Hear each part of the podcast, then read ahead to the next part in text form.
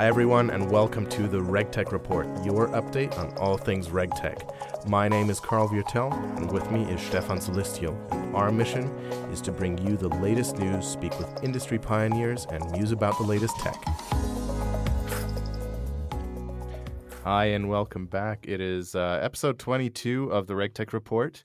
Um, and uh, joining me today uh, remotely is Stefan. How you doing? Hey, Carl. Greetings uh, to the office from my home office here. and with me today, uh, I think the first time back in the uh, after times uh, is Bailey. Hey, Bailey. Hi, nice to be back. um, so we've got a cool episode today. Um, so first of all, our friends from Shield or uh, Shield FC, so the Shield Football Club, I'm assuming, um, got back to us. They're doing a really cool project um, called uh, ComplianceEvolution.com, uh, a little mini site. Uh, go and check it out. Um, uh, they are asking their friends, people in their networks, um, uh, what uh, sort of the future of RegTech and compliance looks like. And so, of course, uh, uh we wanted to be part of that. So, um, our podcast, so to speak, this episode is uh, our contribution to that. And uh, we'll also be looking at some contact tracing apps. And of course, we've got a, a, cool top three to close out the episode. Um, uh, but first and foremost, um, uh, compliance evolution, sort of our top seven things um, that we think are going to be different going forward, sort of in the world of regulation and uh, compliance. And uh, I mean, Stefan, maybe you want to kick us off. What's sort of your the first thing that you think is going to be fundamentally different?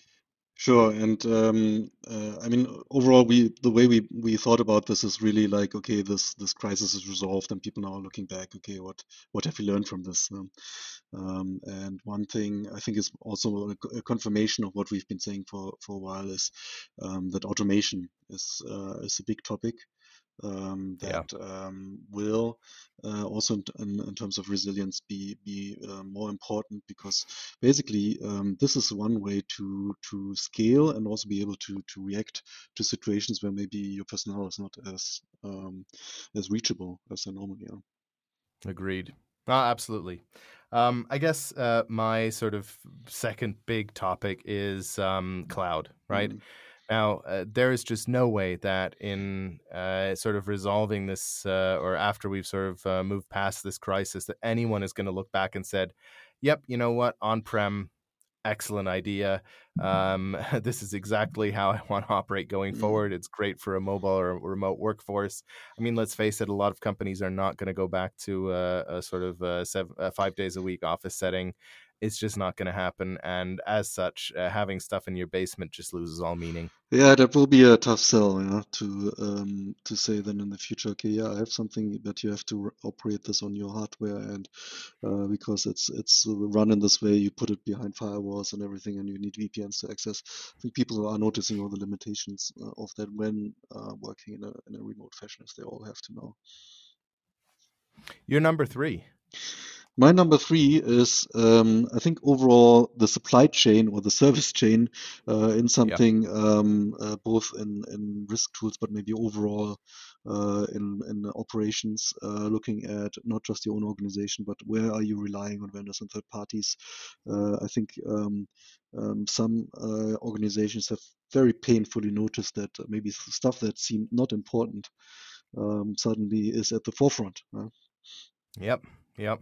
I mean, we were just talking to uh, some of our friends in, uh, in an insurance company where mm. just trivial things like uh, they uh, not every uh, one of their employees has a laptop or a mobile machine, and so uh, procuring new laptops to enable a virtual workforce mm. is mm-hmm. now on the critical path, right? So you know, who would have think that uh, thought that a Lenovo or an HP notebook all of a sudden is on the critical path for your entire operation? Yeah, and also lots of little things, even in like normal private life yeah people took for granted and then notice you know these simple things like that the that the supermarket is open and all that kind of stuff uh, that's the normal yeah, stuff. I was just going to say if you were going to say toilet paper i would have hung up on this yeah no no I, I, didn't want to mention it but uh, i actually had a conversation the other day about somebody who had this uh, i forgot about which country but where it was even difficult i don't know to get eggs or something like that for a couple of weeks uh, so uh, yeah And Yeah, some things when you when you order stuff, sometimes now it, it takes like a month to get delivered from China. We all took these things for granted. agreed. Look, my next point is um, uh, sustainability.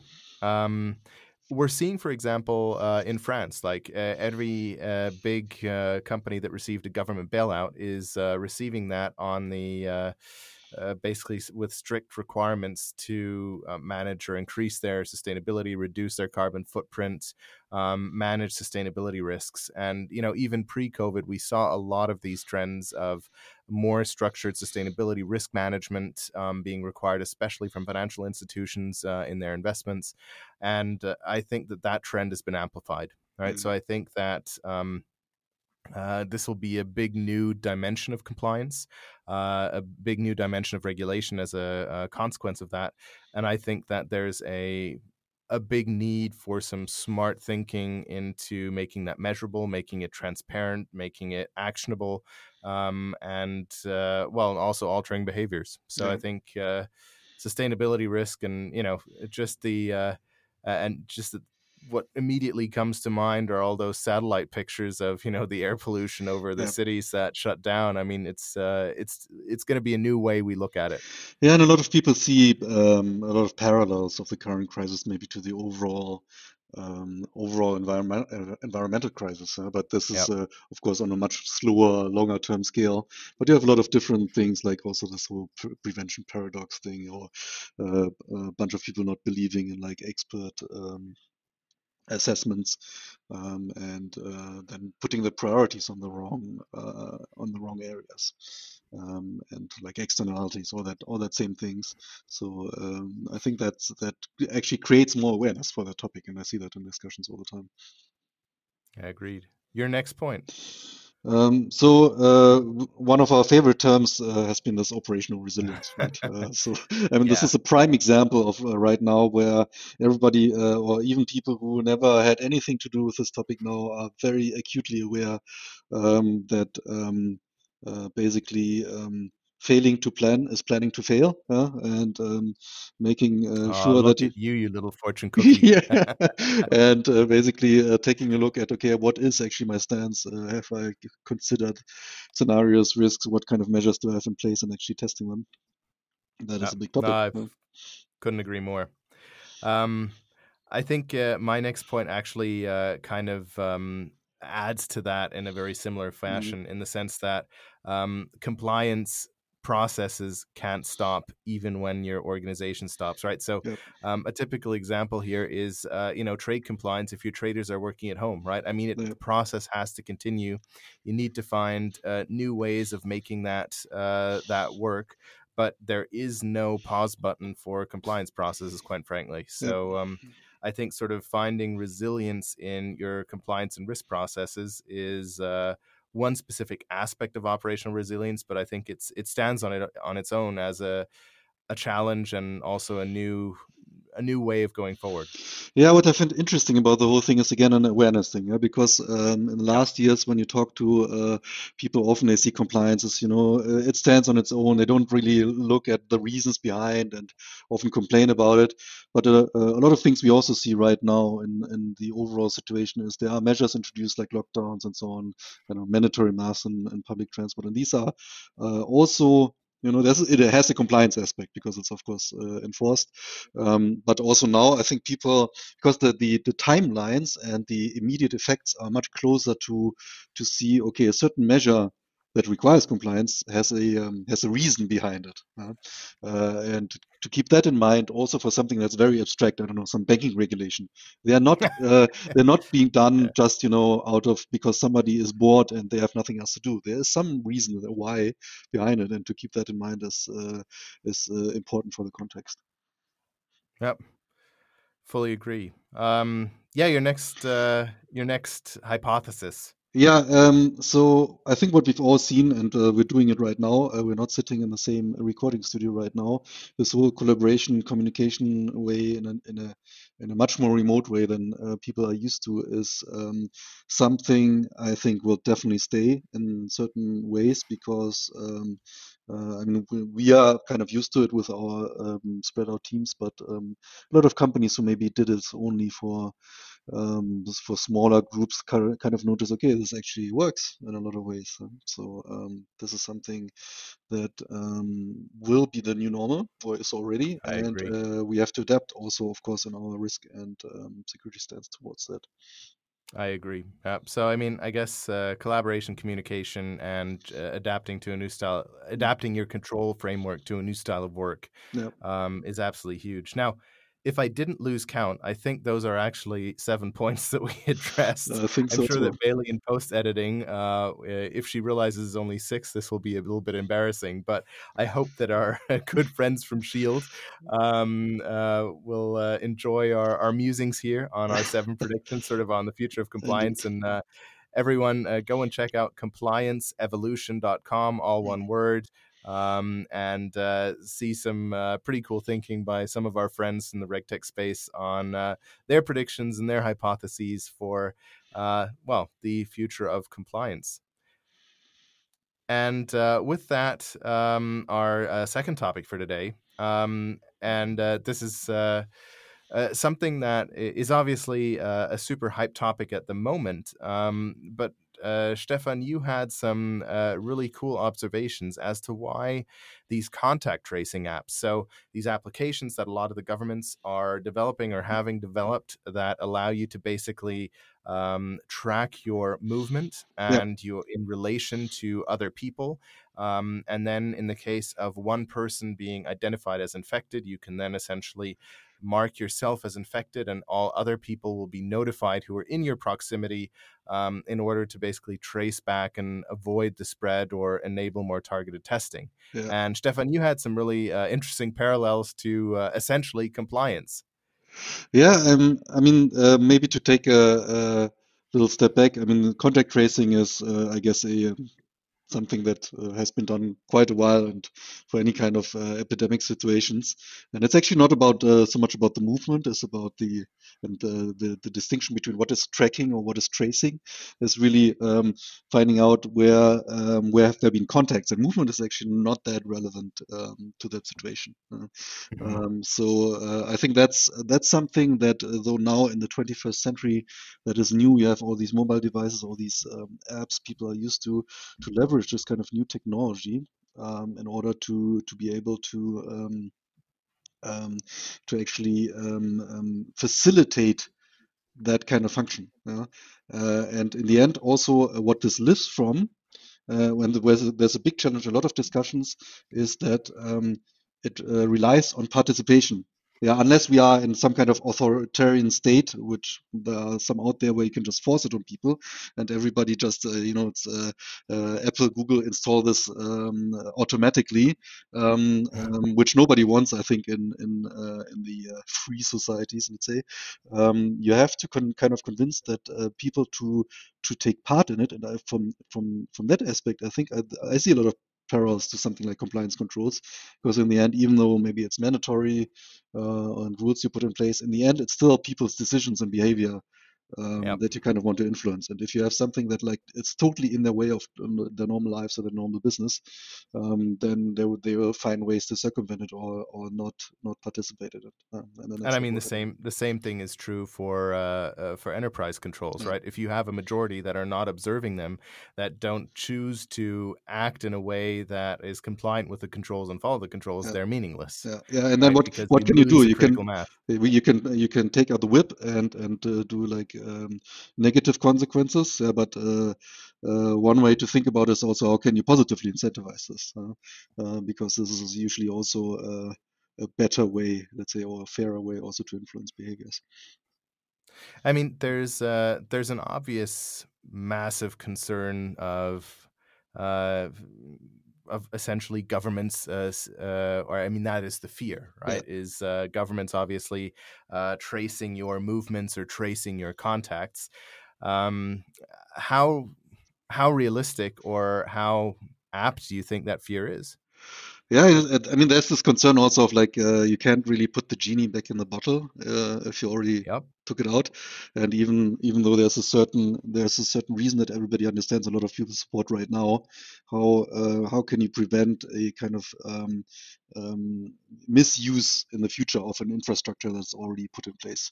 Uh, and I think that's a valid, very valid concern. And I think a lot of these discussions we had are, even though it slowed down the process a bit. Um, were good. Yeah, for example, there was here in, in Europe and uh, especially in Germany was a big discussion whether this tracing data should be centrally kept or decentrally on the devices, um, which basically the decentral side won.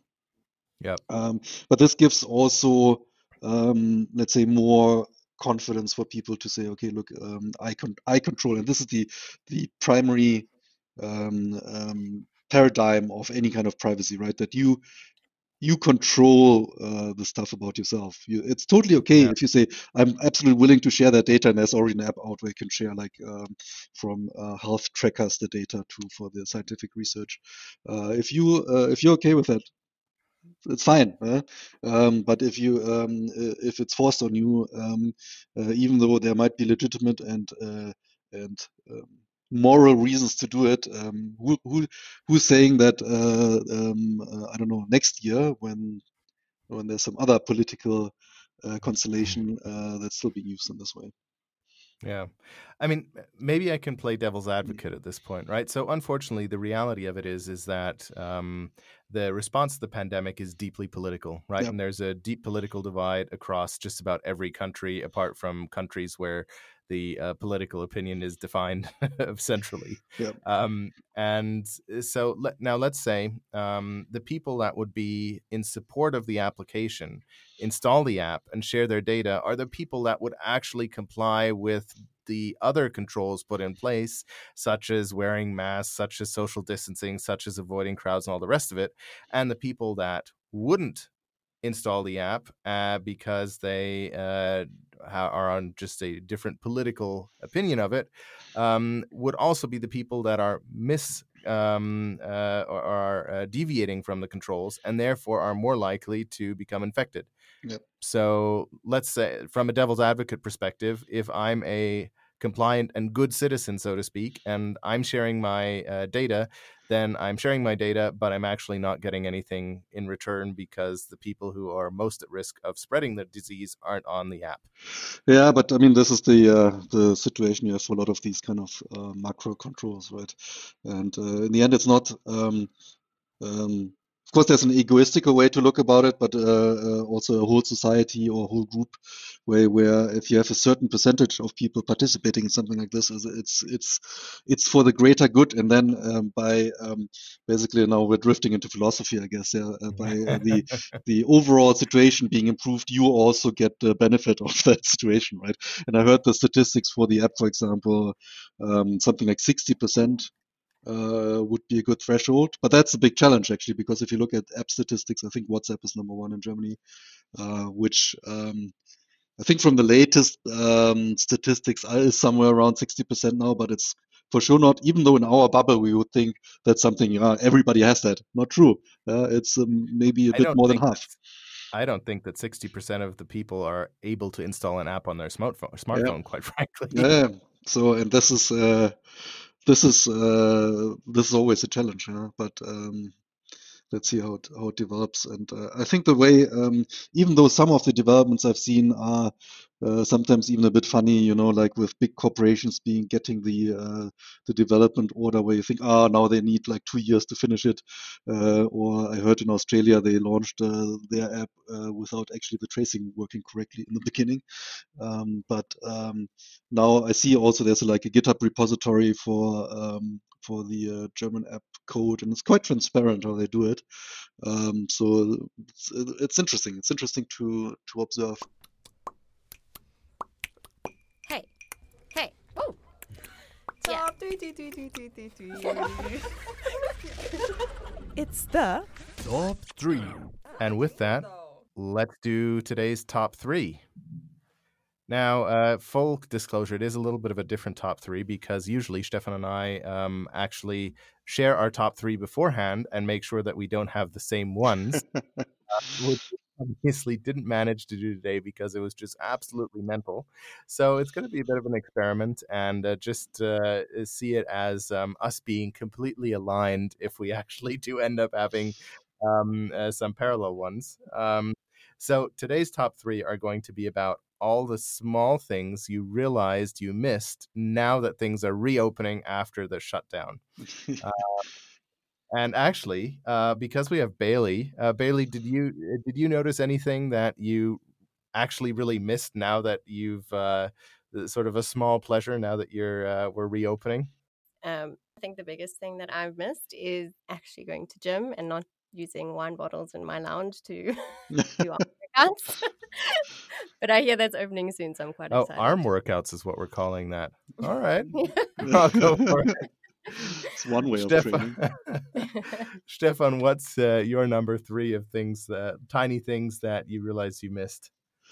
Yeah, I mean, now that restaurants and so on are opening again, I think, I mean, that's something I always liked. And I would, would say also slash beer gardens, which is very important here for the Bavarian and Munich Soul. Um, so I knew uh, you would say that, which is why I also didn't pick that. This is, um, um, I think, quite interesting the way they they're organizing this right now. Um, but uh, it seems to be working, yeah, and um, I like it. yeah, for me, it's uh, I'd say probably the uh, local mountains in and around Munich. Um, uh, there, you know, obviously some beautiful little foothills in front of the Alps that are uh, not far away, and so uh, I have two kids, two small kids, and you know, you, you, need to get them out of the house, and so you know, oftentimes I love going, uh, you know, hiking and you know the real high alpine areas of Austria or Switzerland or Italy or whatever. And uh, you know, honestly, I've really enjoyed the little 300 meters of elevation in the foothills. Uh, uh, I, you know, really small pleasure, and I sort of uh, rediscovered those for myself. Yeah. Uh, your number two. So my number two is, uh, I guess, even somewhat related to the number one because if you've been going to the beer garden and drinking, um, then uh, it's actually nice that uh, public uh, transport. I mean, it never stopped, right? Uh, but I, I have not been using public transport for like two two months or so, um, and now I, I tried it a couple of times, and it actually works. I mean, people do have all the masks and everything, and it's not super full, but it's a good invention, and it works if you're in a in an urban area. Yeah, for me, my number two is uh, Hütten. So for anyone who doesn't speak German, um, uh, the well, I guess Bavarian and uh, well, Austrian, Swiss, Italian Alps have this very civilized aspect of building little cabins at the tops of uh, or close to the peaks of mountains that are usually beautifully situated and um, uh, also serve uh, some beautiful rustic food and most importantly of course beer yeah. and uh, so when i was going hiking sort of during the shutdown obviously you'd walk up and everything would be empty and it would be a bit anticlimactic reaching the top. Yes, there's a nice view and all, but uh, no beer. And uh, so now, the last two weeks, I think, when we were hiking, uh, we were able to uh, at least uh, sit on a bench outside, grab a beer, grab a drink, uh, and uh, just enjoy the view with uh, some excellent beer. So um, yeah, what what, what I noticed also on uh, while hiking, which was the funniest thing on one of these little um, mountain lodges, was there somebody had a disinfectant bottle there, and then you used it on your hands, and it smelled like schnapps I think we created it out of uh, some uh, some Obstler. who who established that it was disinfectant and not just free well? It uh, definitely had a more intense smell, but it had also this fruity aspect about it. All right, what's your number one tiny pleasure that you've realized you actually uh, missed? Yeah, I put this under the heading of just people in general. You know, I, I sometimes enjoy being like, uh, you know, here cooped up and uh, doing my little lounge on the terrace and but uh, I do actually yeah, also just enjoy for our listeners the little lounge has uh, has gotten a little bit out of hand. So at one point we all joined Stefan for a uh, conference call which he actually did in his pop-up jacuzzi that he put on his terrace. So just full disclosure here. Yeah I had to demonstrate my new gadgets Sorry, I interrupted you, Stefan. Yeah, no, no, no problem. No, I mean in general, it's uh, it's nice to have these people interactions. And even though you know sometimes I have my introverted side and I also enjoy being like you know just here by myself, but uh, this is definitely something uh, I notice also now that um, I'm meeting some more some more people than before. Is that uh, yeah, this is a important part of life, yeah? and also in, in, in terms of business interactions for sure. Yeah. Well, my uh, one single pleasure that, or number one single pleasure that I didn't realize I missed. Um, so I was uh, fulfilling all the cliches of a uh, founder, and I went golfing on Sunday. No, Monday. It was a public holiday, and uh, so I was golfing with a friend, and there was a single airplane that passed overhead, forming a contrail. And we actually stopped playing and just watched the plane pass over because it was such a unique sight. So Mm. uh, seeing a single contrail, and of course all of the uh, uh, emotions, I guess, uh, that you combine with uh, traveling to foreign places and. Uh, uh, business travel and and uh, interacting with others and uh, exploring new things. I guess that sort of brought it all back by that one single contrail that you know, of course, you don't see now because it's just all clear skies. Mhm. Yeah, and I guess they're bringing back the chemtrail program, the mind control chemtrail program. See, I knew when when I wrote that top uh, top one, I knew that uh, you were going to uh, say that. So Yeah, you know how to trigger me. All right. Well, with that conspiracy theory. Oh, also, I have an excellent um, non conspiracy theory related podcast tip for you. So, um, uh, Wind of Change by uh, Patrick Radden Keefe, um, a uh, writer for The New Yorker, investigates Did the CIA write Wind of Change? Have you Mhm. listened to it yet, Stefan? No, no, not yet. Yeah, It is awesome. Let me check that I put it into my podcast catcher. So, uh, with that, um, with that tip for all of you, thanks so much for listening, and we look forward to being back soon. Thanks for listening. Let's continue the conversation on Twitter. Follow our dedicated podcast handle at the RegTech Rep. Make sure to rate this podcast and send your thoughts and comments to the RegTech Report at alyne.com. Once again, that's the RegTech Report at alyne.com. You can also follow Alyne on LinkedIn, Facebook, or Twitter, or catch up on our podcasts on alyne.com slash the RegTech Report.